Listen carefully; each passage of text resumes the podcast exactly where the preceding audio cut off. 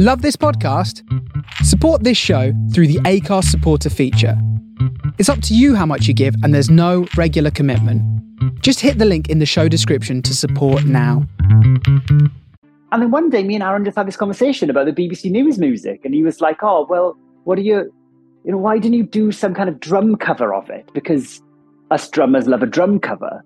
Um, so I was listening to it. I was like, "Yeah, you know, it's great song. It's like it's such a banger." And at the time, people were hearing this music every single day, whether they liked it or not, because of COVID, and Mm. you know, it became this thing that it was quite an emotional piece of music for a lot of people. So I wanted to kind of try and make it a bit more fun. So went out in my garden, set up my tripod. I was doing my weather forecasts from home. Did this really like camp ending of a weather forecast, then ran out of shot, and then ran into shot in the living room with a drum kit and just massively overplayed the drums to the BBC News theme and did it in like two takes. Didn't think too much about it, but it just changed my life, Dane.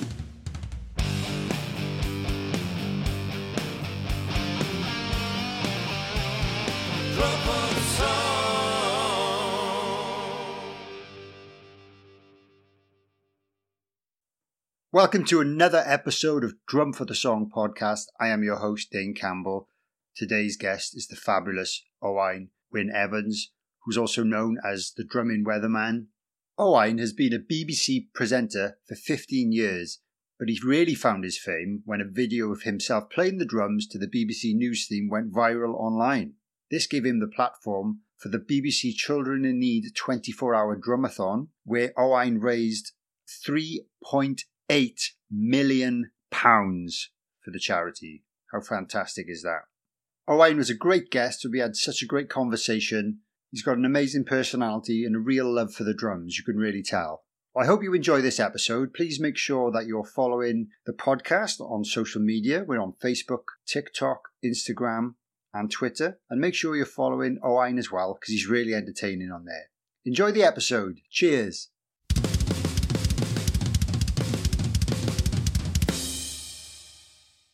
So, welcome to another episode of Drum for the Song podcast. My name is Dane Campbell. I am your host today. And today's guest is the fantastic, fabulous Owain Wyn Evans. Dane, how are you? Thanks for the intro. I loved it. oh, well, uh, well, I've tried my best. You know, um, I'm really good, actually. Thanks. Um, how are you doing today? Yeah, I'm great. I'm really good, thanks. Um, I'm back in Cardiff now, which is lovely. Having like moved around the UK doing various jobs for the past couple of years, but it's so lovely to be back in Wales and um, yeah, to hear a fellow Welsh accent as well. Well, it's, it's a shame here as well because um, I've had a few Welshmen on this podcast, but you know, there's a lot of um, I guess Englishmen and women and Americans, and I got a Canadian on last month. Um, so Nice. yeah, it is, it's also nice to get a Welsh accent on back again. It's such a strong one as well.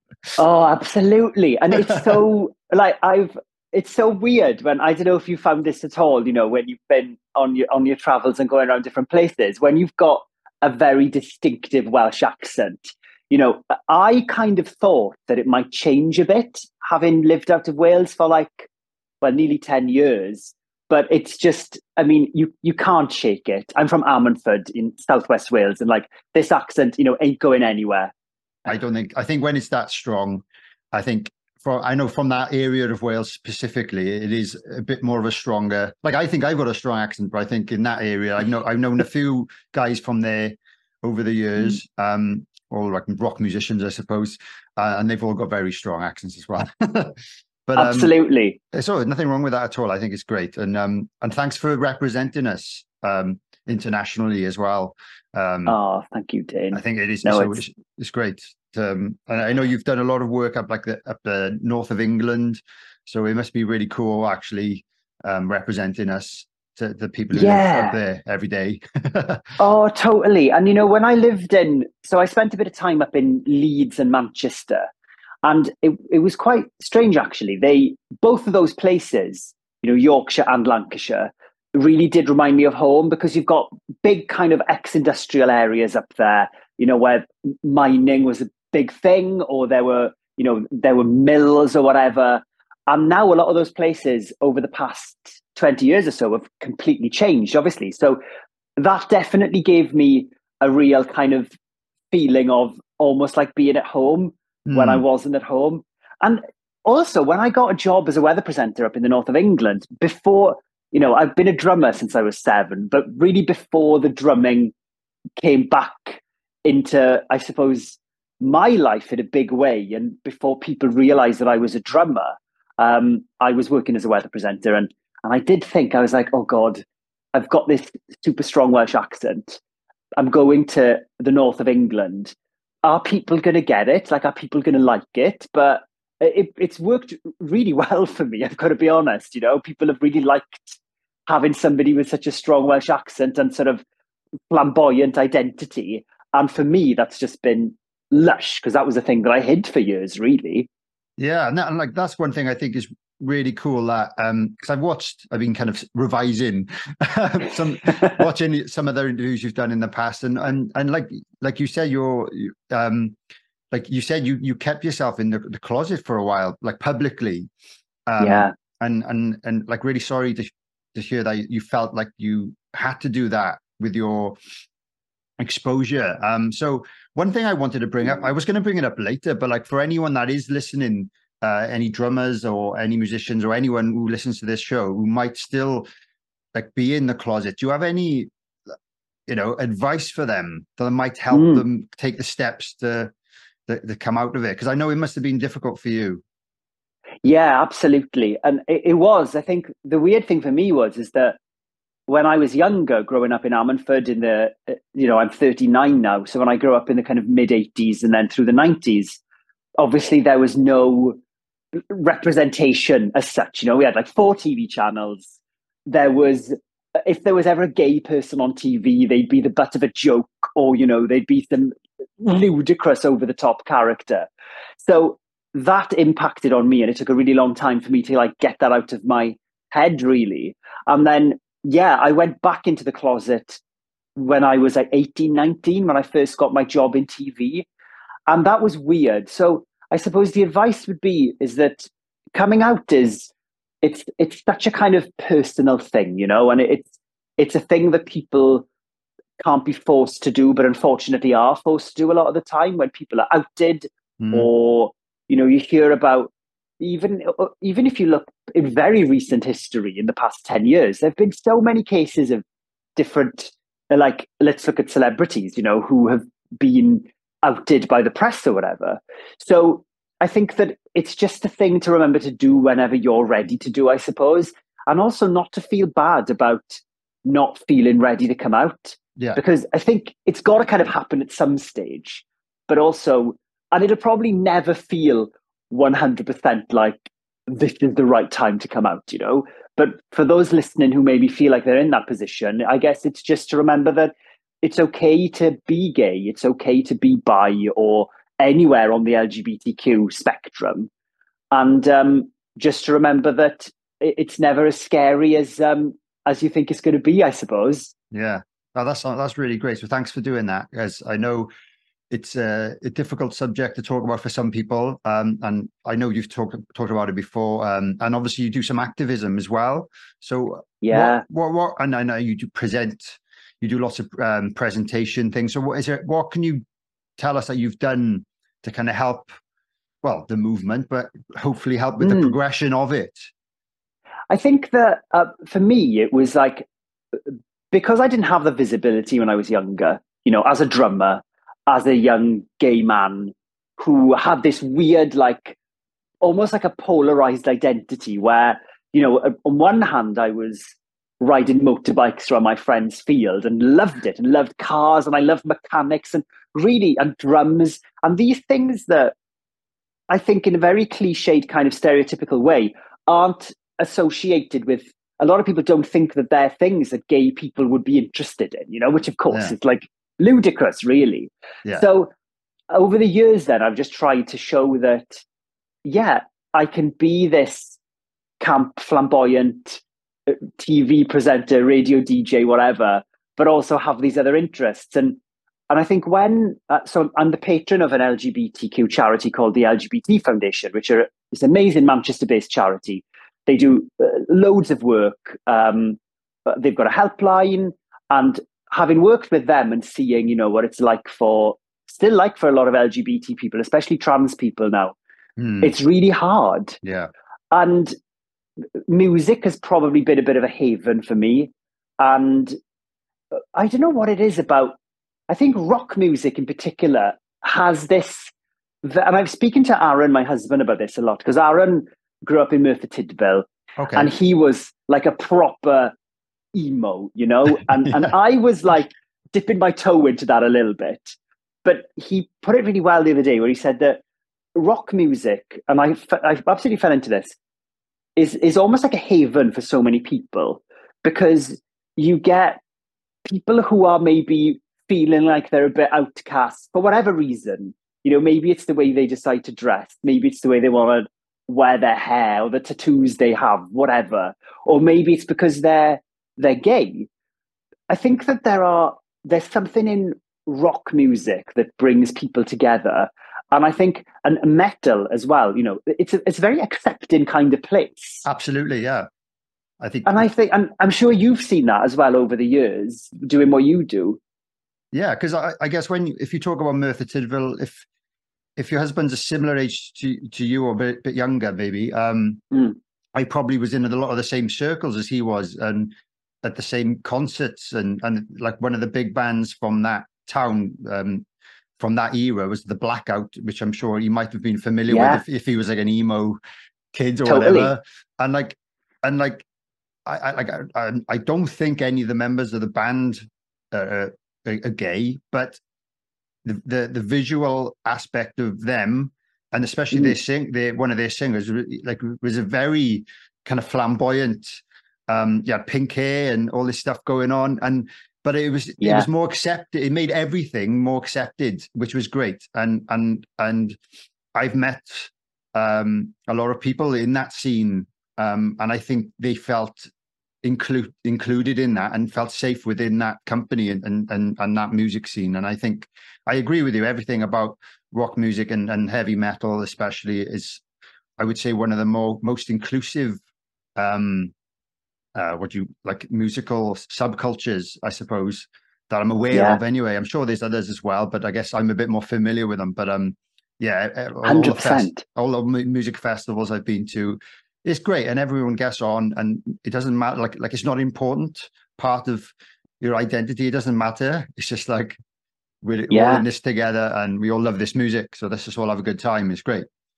Hundred percent. And even when you you look at the kind of you know nightclubs or, or clubs are used to play that sort of music and you know still do. I know there aren't as many kind of clubs around in the same way as they were, but you know, where going to places like um, Sin City in Swansea, you yeah. know, and they they used to have like queer nights and and even when you were in there, you know, you would look around and you'd feel like it, they they play like all sorts of stuff, you know, like you'd be like, same with Fallout Boy, for example, you know, yeah. band that I, I love. They're amazing.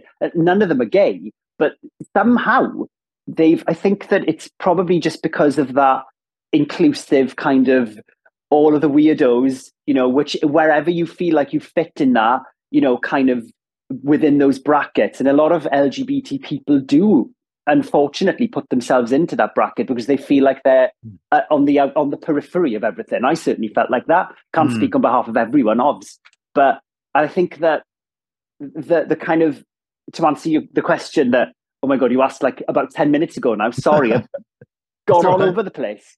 I think that just showing that you can be yourself and that's all right yeah. is an amazing thing. And I really wanted to show that, Dane, when I did the drumathon as well, you know, showing that you don't have to be a certain type of person to be a drummer. You don't have to like this sort of music. You don't have to be a, a, a man. You don't have to be whatever. You have to be straight, which is why, even though peppered throughout it all, I was playing, you know, everything from like Blink 182 Carpenters. We had a bit of ACDC in there. Uh, but I, I wanted to start it with Celine Dion, River Deep Mountain High, and end it with Britney Spears' "Baby One More Time." You know, just to show that you can play the, the drums exist anywhere Yeah. and uh, in music, and even if it's like "Baby One More Time," you know, Max Martin, amazing producer, also a drummer. Um, the drum beat in that is like a really straight four four all the way through. But also, there's something I, I tune into the drums of those songs, and and maybe that's because I'm a drummer, or maybe it's Yeah. just because the drums are at the front of the recording in a way. Yeah, I think well that that's what makes people dance, and and, that, and a lot most of that music is designed to get people on dance floors and and singing Yeah. along. So I think yeah, it is, you know, and and even like dance music, the the the, the drum or the bass drum thump, the, it's the pulse. It's the like the most. I know there's lots of other stuff going on, but that's the thing that gets people dancing. So it is really important, and it's and whether it's programmed or whether it's someone physically playing a kit, it's so important for all styles of music. You know, I guess Yeah. apart from apart from a cappella singing or something like that, I suppose. which is- is Definitely. slightly less relevant, but um, but yeah, I know what Yeah. you mean. And um, and let's let's go let's go back to you briefly mentioned you you started playing drums when you were seven. Is that right? Yeah. Yeah. So that's the similar That's age to me actually. So that's amazing. So who Yeah. who kind of influenced you to play the drums and and when you were learning then did you have any particular drummers or or drummers in bands that you thought oh you know that person's great or who, who are your Yeah. biggest influences I think I, I grew up listening to everything from, you know, my parents would always have music on and they'd have a, there was a record player in the living room and, and we had everything from like, it was mainly your uh, Fleetwood Mac, Wings, Beatles. But the one that always really stood out for me was the Carpenters. And, and I love Karen Carpenter. I think she's one of the best drummers that, you know, we've seen when you, when you see her doing some of her drum solos and she's absolutely like shredding the kit, you know. And she described herself as a, a drummer who could sing. But really, the Karen Carpenter that you saw, you never really saw that because I don't think it was really allowed for her to do that. So I think hearing about this woman who was a drummer and then hearing her play the drums on some of those songs, that must have lit something in me, I think. And must have made me think, oh, there's something, there's something. I probably wasn't thinking about it too deeply at the time because I was like seven, you know, yeah but I wasn't going into the kind of identity things of it, Dane. But I think that the Carpenters definitely were a thing that that lit something in me. I reckon Karen Carpenter was the one, but then also growing up and listening to uh, like Green Day and you know those sorts of bands and, and Blink One Eight Two and people like Tré Cool and and Travis Barker, you know these amazing drummers who were just going for it, like you know incredibly kind of fast drummers. I think as I got into the drums, then they were the things that I wanted to emulate, or they were the things that I wanted to be as a drummer. But I never forget seeing my first drum kit when I was seven, and it was in the school hall of Ammanford Junior School, and uh, it was a red Pearl Export kit, how nice. And and it was the one with the really deep shells that had like these weird chrome extensions between the lugs on the toms, and um, it just looked amazing. You know, it was all chrome, and it belonged to um, the father of two kids who were in school, a guy called Brian Vaughan. And Brian was the drummer of. Uh, you, would come in, and I think he was drumming to the school were doing like Joseph or something, you know. And I couldn't take my eyes off Brian playing the drums. And I remember the kit, this red Pearl Export kit. He had a chrome snare, and he had Zildjian cymbals. And I think that was probably the moment when I saw my first real drum kit in, in real life, Yeah, where I was like, I want to play that thing. That looks amazing. but, but even before then, my parents had bought me a cardboard drum kit when I was saying that I wanted to get into the drums. And it was a little a little thing, and I played it till it fell apart. And I think after I saw the, the first real drum kit then, that the cardboard drum kit didn't last very long because I was hitting it harder and faster from there on. Amazing. Oh, that's yeah. I, I guess that's that's just, it's great to see it and visually visually seeing that real. I guess adult kit must have been amazing compared yeah, to like, like, totally. And would've- like, did did you ever have a moment where you like? Can you remember seeing your first drum kit?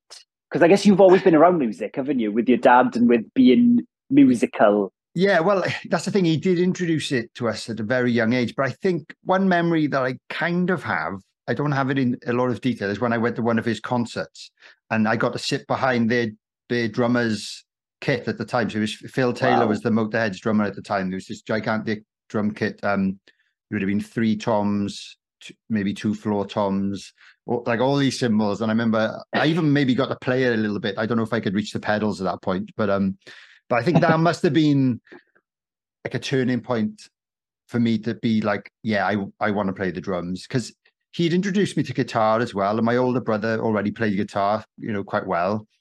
Mm. And he did, I don't think my dad encouraged me either way, but I think I must have just taken a liking to the drums from that point, or maybe before. But I think that was the real moment when I got to sit behind a, you know, a, a real drum kit. So yeah, sim- yeah, similar, very similar story. I think. Um, Amazing. All a, bit, all a bit blurry, but it was around that kind of age that I started playing, and eventually, um, we did have a drum kit in our garage, and we used to jam with each other. So my older brother and my dad used to jam, and then the neighbors started complaining. and, and, they literally always sent, the case. They sent like the the um the the noise police basically to our street, and they registered the DBs at the bottom of the street, and said, "Oh, you know, you can only play this between certain hours." And we were being respectful, you know, in terms of the times of day we were playing, but. yeah. Like, I think my parents were getting stressed out and they didn't want to you know, prevent us from playing. So they ended up getting us an electronic kit then. So we had nice. that inside the house so we could we could jam together, but at a lower volume. So that yeah. that was when I really started like playing a lot then because I could come home from school and I could put on the headphones and you know I, I used to play along to Blink One Eight Two albums and things like that as well. So similar music nice. to you, and um, yeah, that that's really weird. I kind of um, imp- started improving a lot. I think because I was spending the hours behind the kit and but it was that electronic kit that allowed that to happen. Otherwise, I was only jamming with with my brother and my dad. But I, I remember mm. we had a like a hi-fi system next to the electronic kit. I put a CD on. You you hook up the lead. You plug you plug the hi-fi into the, the the brain of the electric kit, put the headphones on, and it was like back then. It was like, oh my god, this is amazing! I can play yeah. along to music. I know everyone takes that for granted these days, but it was a really cool feature back then. totally. What was the kit? Can you remember what it was? The electric kit. It was a yeah, it was a Roland TD six maybe. At the time, right. it was like it was it was pretty top of the range. I think at the time, mesh yeah, heads yeah. and everything. Um, oh, nice. It didn't have the, the rubber cymbals that look like cymbals. It was just like the rubber pads for the cymbals. But I, I right. think a few years later, they brought out ones that looked like cymbals and like wobbled like cymbals and stuff. But I didn't Definitely. get one of those. I didn't get one of those. But um, but it was amazing at the time, yeah. And um, nice. I, I think and and yeah. So obviously, I, I think I've listened to say that you didn't have lessons. You were self-taught. Is that correct?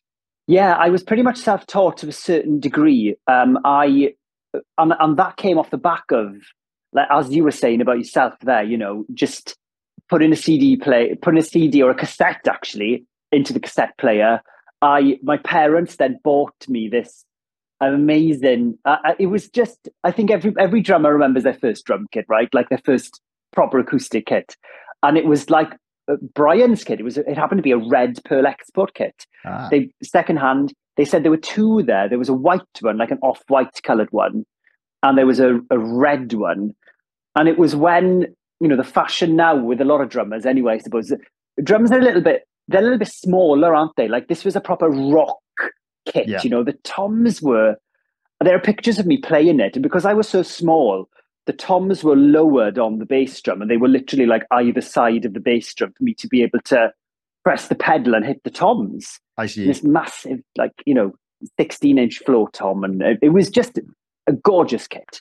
Um, yeah, and then I played that, and then Brian, who I was telling you about earlier with the red drum kit with the extended lugs, um, he was offering some drum lessons in his house. So I went there for a bit and I had a couple of, you know, quite a few lessons off him actually. And he really taught me how to speed up and how to kind of, you know, I was playing without my hands being crossed over to start with because oh, okay it's what it's what felt kind of right to me because the hi hat is there, the snare drum's there. Well, I'll just use these hands this way around. But then he was kind of getting me to play properly. And and I'll be honest, Dane, you know, I, I've never been a very disciplined person, especially so as a child. So anything that felt like a lesson, I would often struggle with. But I probably stuck with those drum lessons longer than anything. Amazing. And I had so that kind of took me from being self-taught to you know being better and being faster. And I eventually I finished the drum lessons then because I I kind of felt like I wanted to do my own thing again, really. So it was interesting being self-taught and, and learning how to play along to CDs for years, really, before I then went and had these lessons with him and and the school were at the time things have changed now completely but you know at the time the school were never really supportive of my drumming and no. there wasn't a drum kit there Mine I don't know if either. it was the same yeah and it, it, must have been a, a thing of the time I don't know yeah. I think I think when I got to like maybe when I got to like GCSE level, I think um, one of the music classes had a drum kit, but like it was too late by that point. You know, I, I could already play mm. then, but like for for me growing up, it was just they promoted, I guess, the classical instruments and and you know xylophones and things like that. You know, that's that's yeah. all it was. And I think keyboards were like as cool as we got in my school. And then they did bring drums in later on, so hopefully it's changed now. And and well, I know there's lots of young kids having drum lessons in schools now, which is great. So it's promoting yeah. the kind of the rock instruments as well as just the classical stuff. But um, yeah, totally. I know what you mean. So yeah, obviously you must have got into playing in bands eventually, and I know you're you you were in a band with a past well not with him but one of my past guests adam roberts he said you used to share yes. the drum kit role for magic rooster brothers absolutely yeah. yeah. adam Adam's amazing drummer, and obviously he's doing brilliant things now. And yeah, yeah, the Magic Rooster Brothers. So um, two good friends of mine and two good friends of Adam's as well, um, Callum and Gwilym. They'd known each other for a long time, and um, yeah, Adam was playing the drums with them, and there were there were times when Adam couldn't make it, and I would help out, and vice versa. So they ended up having this like shared drummer situation. Yeah, and um, the Magic Rooster Brothers was amazing. And what was great about it was is that it of all of the bands that I'd been in, like cover bands that I'd been in before, which were, you know, the kind of typical schoolboy rock bands, you know, the stuff that we wanted to play was really similar to what I was telling you earlier, were might happen to be my favorite kind of things to drum along to, like Blink 182, you know, we do all of that stuff and the offspring um, nice. But then the Magic Rooster Brothers, yeah, like just very fond memories of just you know my hands bleeding because I was just trying to play this stuff over and over again. Um, weirdly, Magic Rooster Brothers though was a very different kind of feel. It was more melodic. They they liked Gwilym had a, a little like a harmonica, and this wasn't music I'd never really played before. So that kind of it's really interesting when you're in cover bands how a lot of the time you it's quite you know easy to stick to your genre, isn't it? Yeah, and do what you're used to doing. But then with those guys, you know, they would do kind of blues music and stuff I'd never really played before, and I wasn't really disciplined to play that as a drummer. But I, you know, stuck with it and, and got used to doing that then. But yeah, over the years, the cover bands have been loads of drummers. I'm sure have the same kind of thing where you know you you really want to do it and you really want to play in these bands but a lot of the time life gets in the way and i ended up working as a weather presenter this was like so yeah about 10 years ago now 10 12 years ago and and really when i started doing shift work then you know it, it wasn't really working for me to be able to be up really late on some nights playing the drums and then have to you know throw on a suit the next morning and tell people what the weather was doing. No, um, exactly. So yeah, I kind of went. I, I left being in bands then, which I really missed. In it was, it was a, a thing that I loved doing, but mm. unfortunately wasn't working with my kind of work life, I suppose. And I guess when you get those kind of breaks and you're on television, you've got to take those opportunities. You don't want to be yeah. turning down things like that. And obviously that's gradually led to where you are now, which is, you know, a, you know a fully fledged household name you know, TV and radio presenters. It's, it's, amazing what you've achieved. So congratulations for that. And oh, um, thanks, Dane. It's, it's bad. It's absolutely bad. It is. It is. Yeah. It's but it, it shows, you know, with hard work and you take the opportunities you get. Um, like I've always done the drumming thing. I've dabbled in other things, but I've always done the drumming things. But it, like there's probably certain things because I'm in a drum and I've always been in bands. I've turned down because I know it would negatively affect that. So it's good that you yeah. took, took the path that you did, and now you've started incorporating the drummers back into, you know, the I guess the, the entertainment part uh, uh, totally. of, of, what you've done, and that's great as well because I guess your two your two loves are still you're still doing 100%. percent. And yeah, and like as you were saying then, you know, there comes a time where a lot of people feel like they've got to choose, haven't they? I mm, suppose, and yeah, yeah, it's been, and, and the drums definitely fell fell aside for years, you know, and with that, so did the kind of progression of my skill. I felt anyway, you know, I can still I'm still quite fast, but you know, you you you feel like you you've got to play the drums a lot, I think, and yeah. and you've got to make sure that you keep playing them. And I've been very lucky over the past two or three years to be able to get back into that again.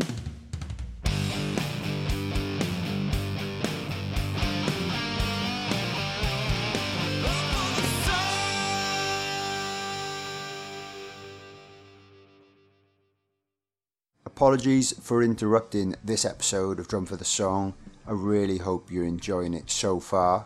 I just wanted to take a few moments to tell you about my Patreon page. This is a place where you can support the podcast in exchange for some bonus content. You can head over to patreon.com forward slash drum for the song. There are three tiers available at the moment. One is £3 a month, one is £5 a month, and the other one is £10 a month.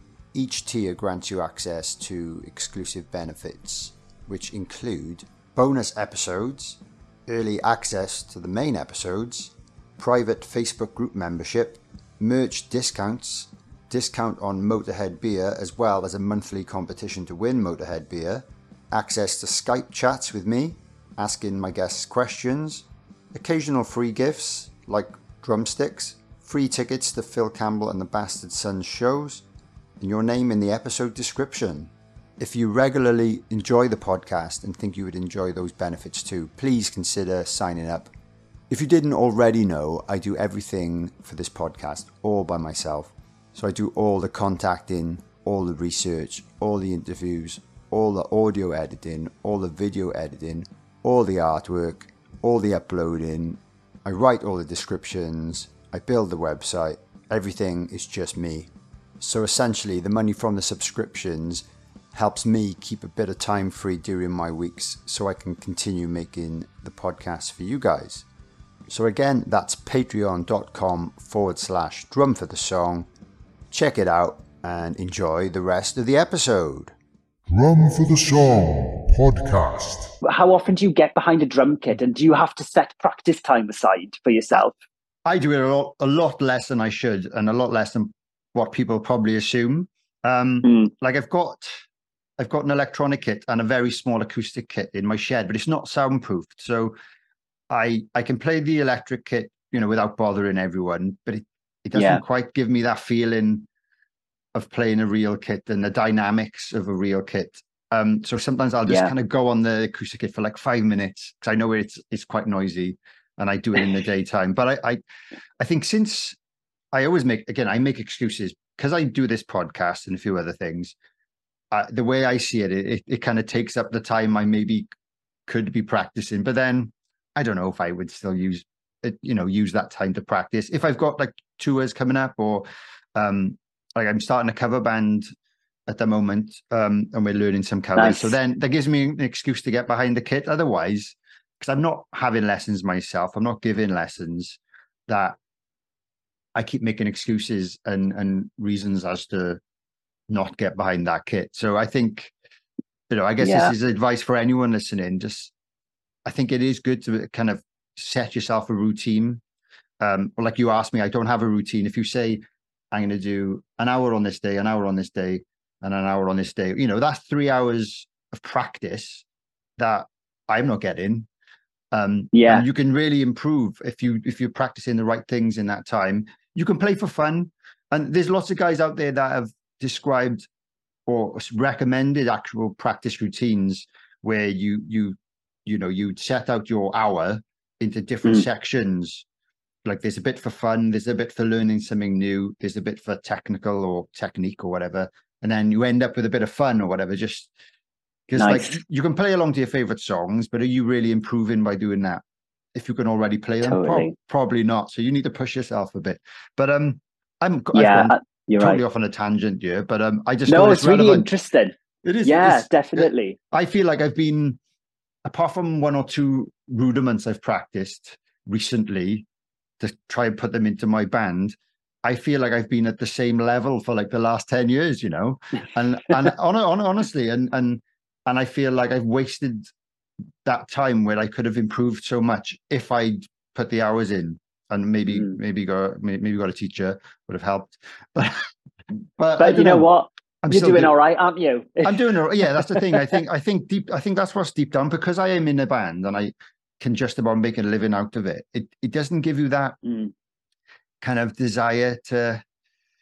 I think I, you know you don't have the hunger that you would if you were trying to to make it. If or if you if you're just learning and you really want to get to the stage where oh, I I want to get to the stage where I can play a gig, or I want to get Mm. in, into a band. You've got more hunger and and more desire to improve. Then, so I, it's meant it's a mental thing. I think. Um, and yeah, that's one fault where I've been at my at my level of being in a band, being in a touring band, that I don't have that incentive to improve as much as I perhaps should because I know I can play my own songs, and as long as I can play them well on stage and make it look good, and keep time as well as possible, people think yeah.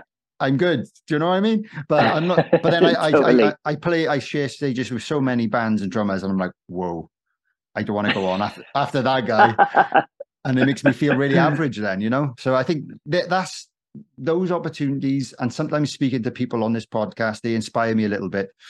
Um, but you've Mm. got to you've got to make the time really, and and put time aside Yeah. to do it. That's what oh, I'd totally. I was um no, no, I completely agree. And I, I think that the problem with the drums a lot of the time is exactly as you were saying, like even, you know, a, like a professional musician like yourself, you know, it's hard to drums are so loud. yeah, yeah, And Electric kit like I got my I've got a DW kit that I've had converted to electric and oh, wow. um, by Jobeky. And it's, do you know what? It's brilliant. And whenever I take it into a TV studio, the sound guys love it because they literally just, you know, plug a couple of XLRs into it or whatever. And, you know, the whole thing, it, as far as they're concerned, is all mic'd up and ready to go. Obviously, it's not exactly the same as an acoustic kit. And, but I think that for me, the, the drum kit is, as much the sound it makes, and as you say, the little, you know, it, it's a different dynamic when you're playing an electric kit. Yeah. Playing a kit that's like big, you know, it, it feels like a proper drum kit when I'm playing it because they're real shells. yeah, Um, and the cymbals are metal cymbals. Uh, takes me one step closer to feeling like I'm actually practicing on a an acoustic kit, which uh, psychologically is quite important for me. I don't know why. It's weird. Absolutely, yeah. and It's more satisfying, isn't it? And you- Yeah. you're gonna you're gonna sit on that stool for longer if you're enjoying it more, I guess. So that's really cool.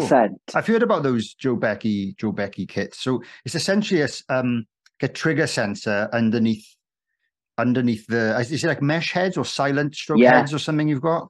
Yeah, I, That's I've it. I've never tried it, and um, but yeah, so that's it's like you're triggering electronic sounds, but you're playing real shells, and yeah, it's I've Yeah. heard some good examples like on on YouTube of people demoing that, and that might be a good option for me to to go into for my my little drum shed thing. Um, so Definitely. what do you do with? So have you got have you got low volume cymbals then, or have you got are you using real cymbals? Well, I'm using um, Jobeky electric cymbals now. Ah, Um, so I've got um, yeah, the DW kit is there two rack toms, floor tom bass drum, the usual sort of setup. Then I've got a ride, two crashes, and an effect cymbal, which is normally like a china. Um, and I, yeah, obviously with it being electric, you can assign them to be whatever you want them to be. I really like the um, electric cymbals because they, yeah, obviously they they don't move around as much, perhaps. but they they're quiet and they're just it's just been perfect for me doing my practice practicing and a lot of TV work with the kit. But a lot of the time when I go and do TV jobs and they want me to drum, they'll hire a drum kit. So there'll be an acoustic kit there that's mic'd up or whatever.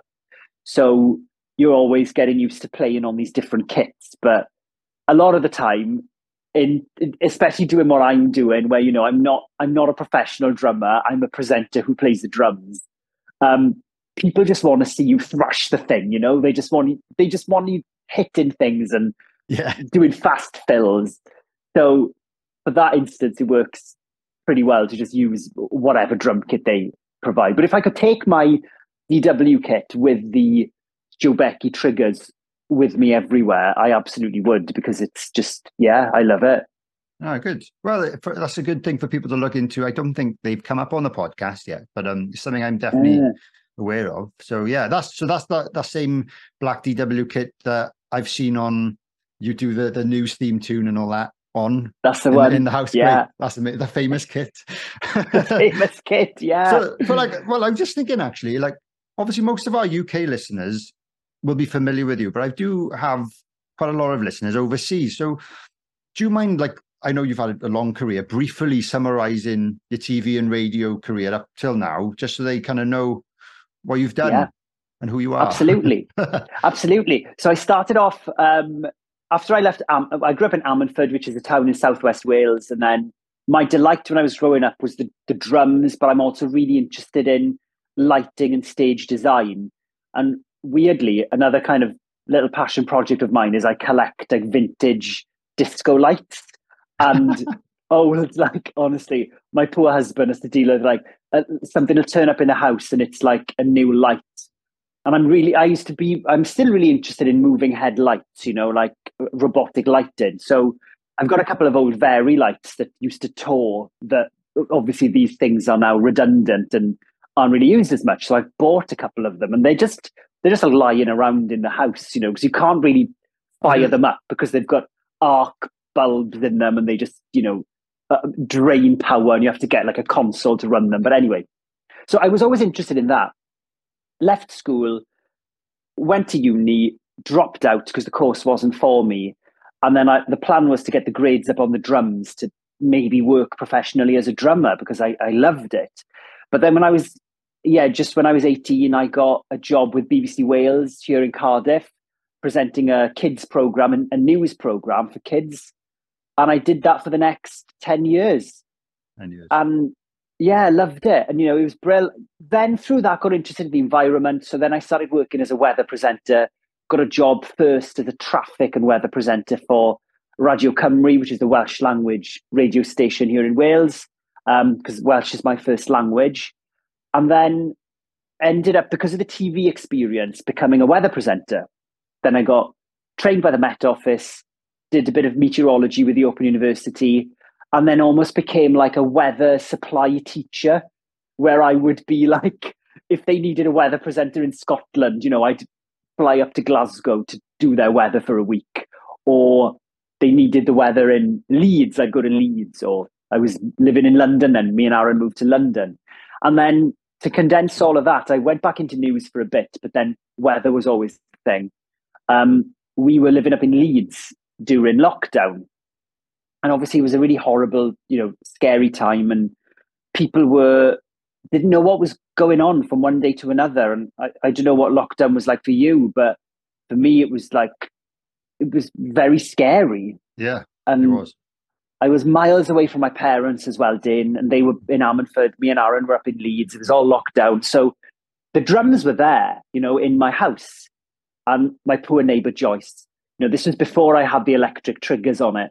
She had to deal with me like smashing that kit so much through lockdown because it was like it was what I was using to vent.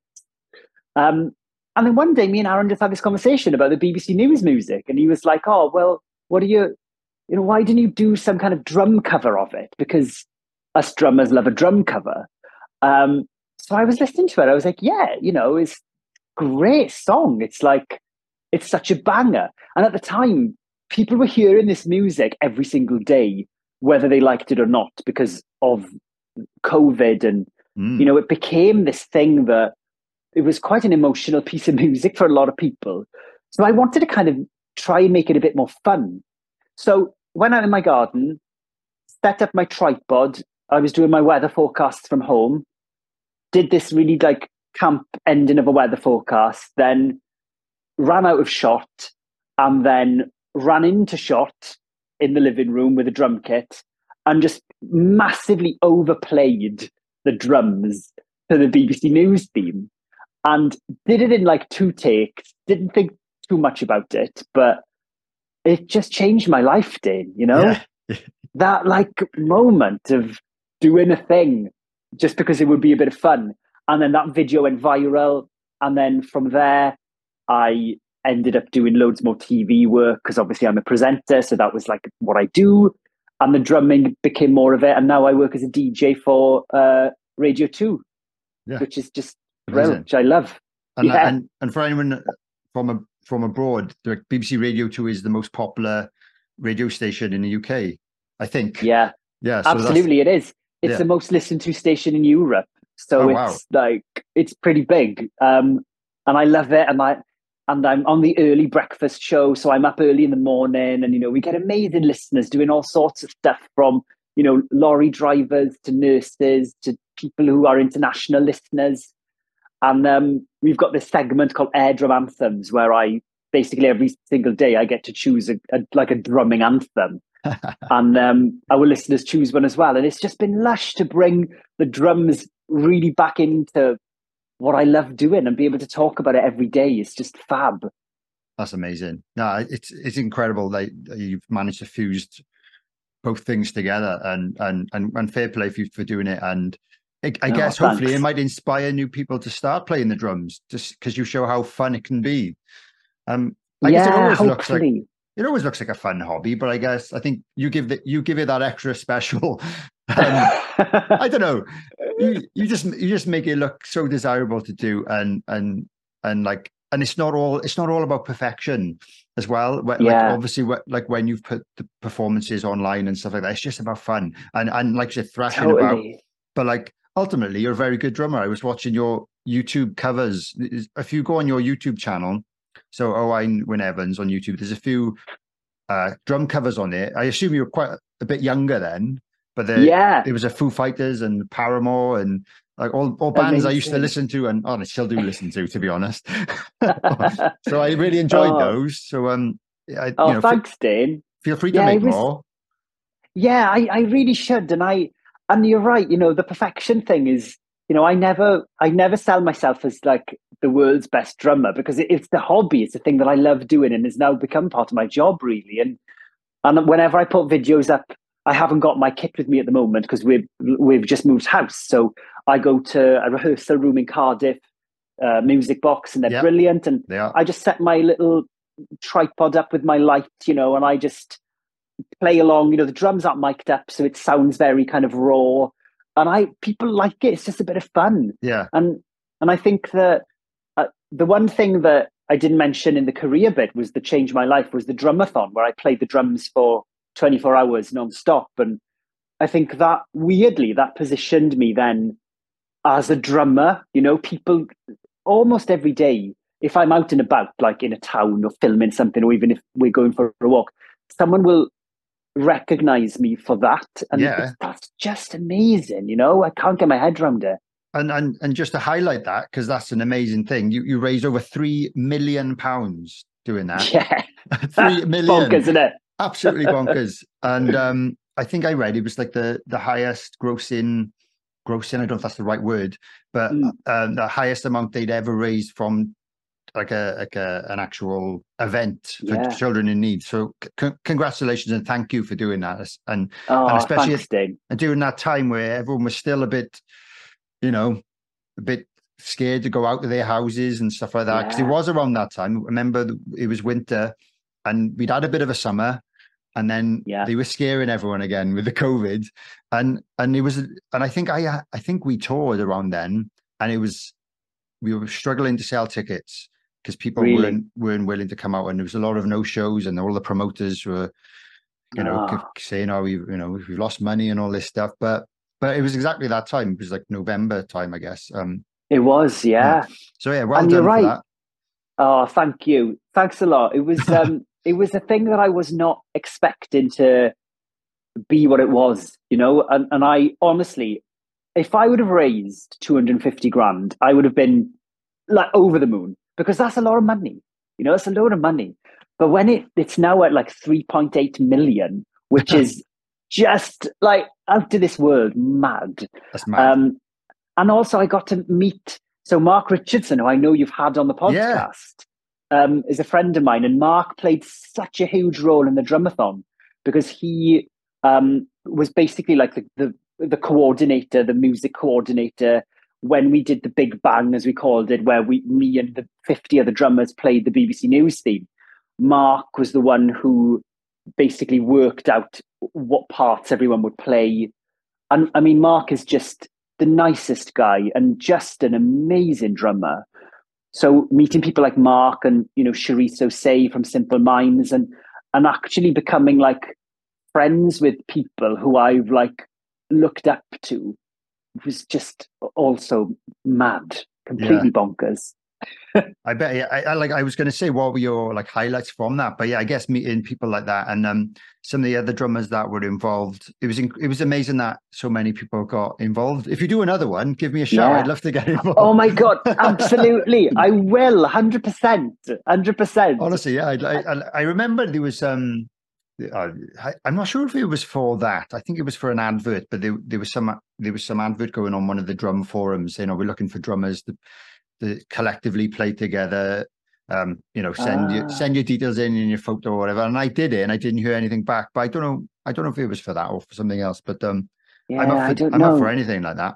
But um, Amazing. Amazing, yeah. Well, obviously we're coming towards the end now, and uh, I've got um, a Patreon page, and one of my perks is that they get to ask you a question. So while we're talking about the drumathon, I've got a question from David Rudd, which like, how did you prepare for it? Because obviously you had to play drums for 24 hours. Like I've never played drums for longer than 90 minutes in one go. So, so, so physically, that was obviously a very demanding thing. And it, but his other question, uh, where'd you Hmm. buy your extensive range of snappy suits from? ah, two great questions there, Dane. Two great questions from was it was it David? You said his name was Yeah, David. Yeah, David. Well, I so the drumathon to start with the uh, like you know you Dane like somebody like you you're used to playing the drums for like long periods of time like 90 minutes and absolutely thrashing it.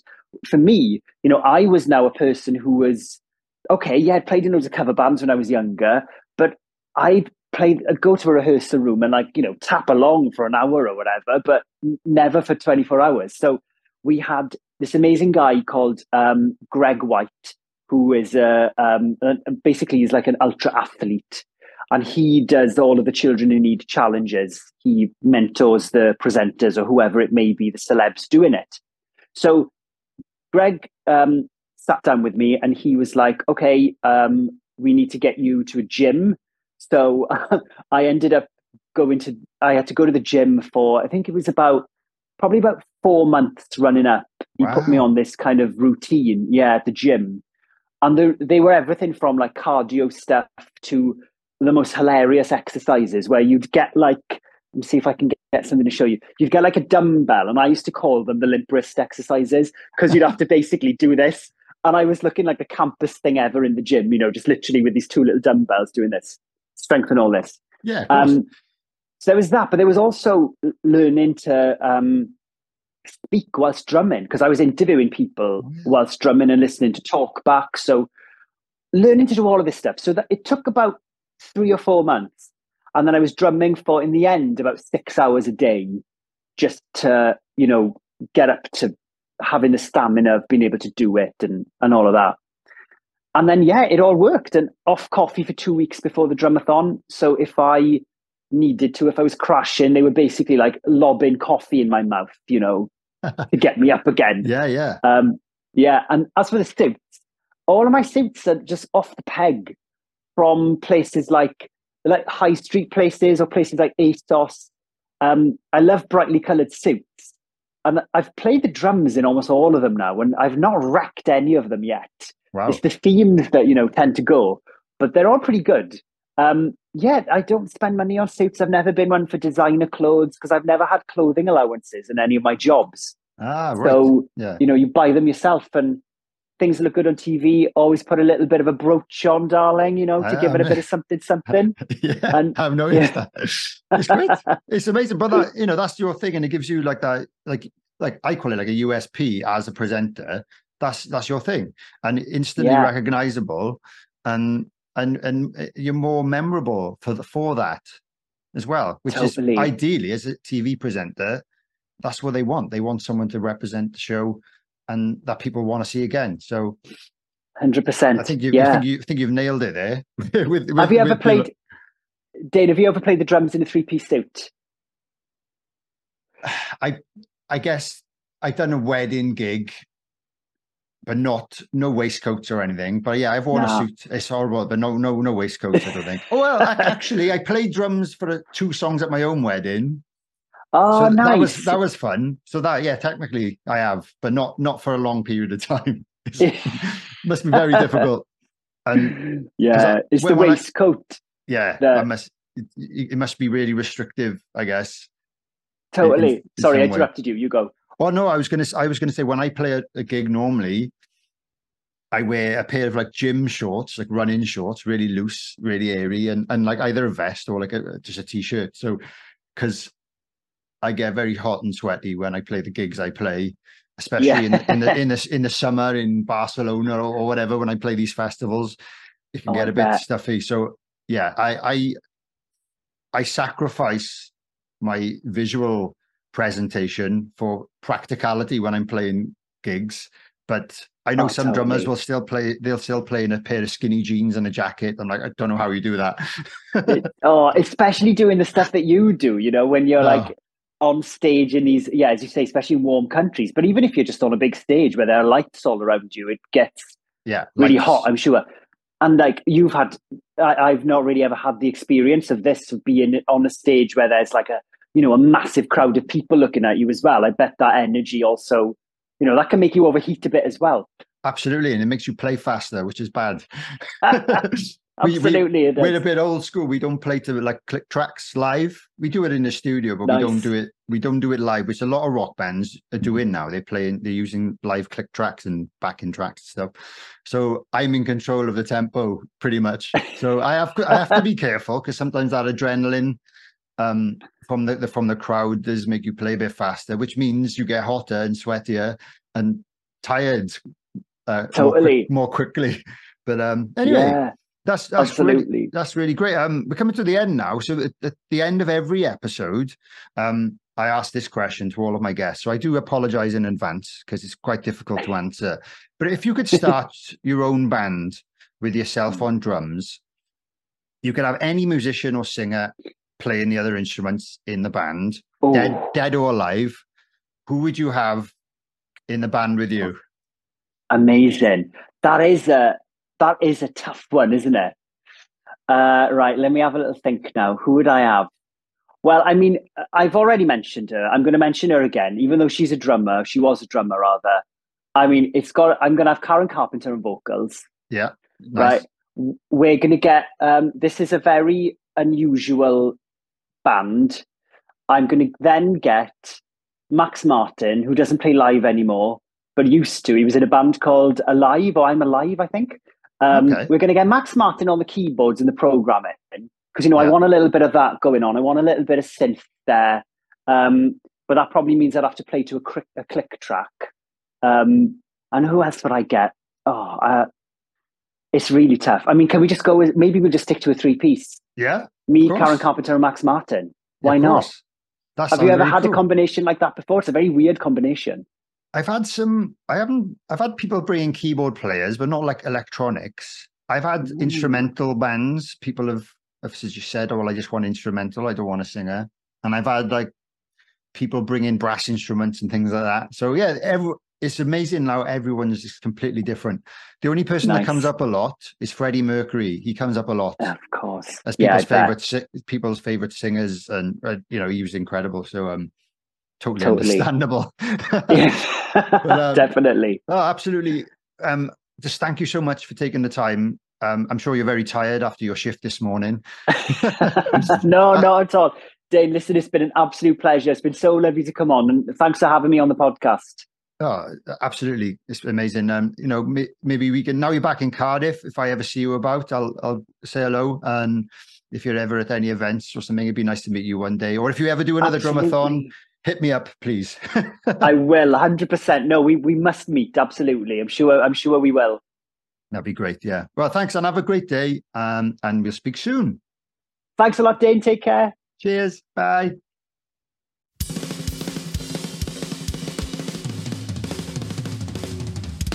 Drum for the Song podcast.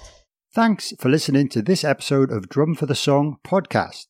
If you've enjoyed this, please consider liking the video and subscribing if you're watching on YouTube, or subscribe and follow wherever you get your podcasts.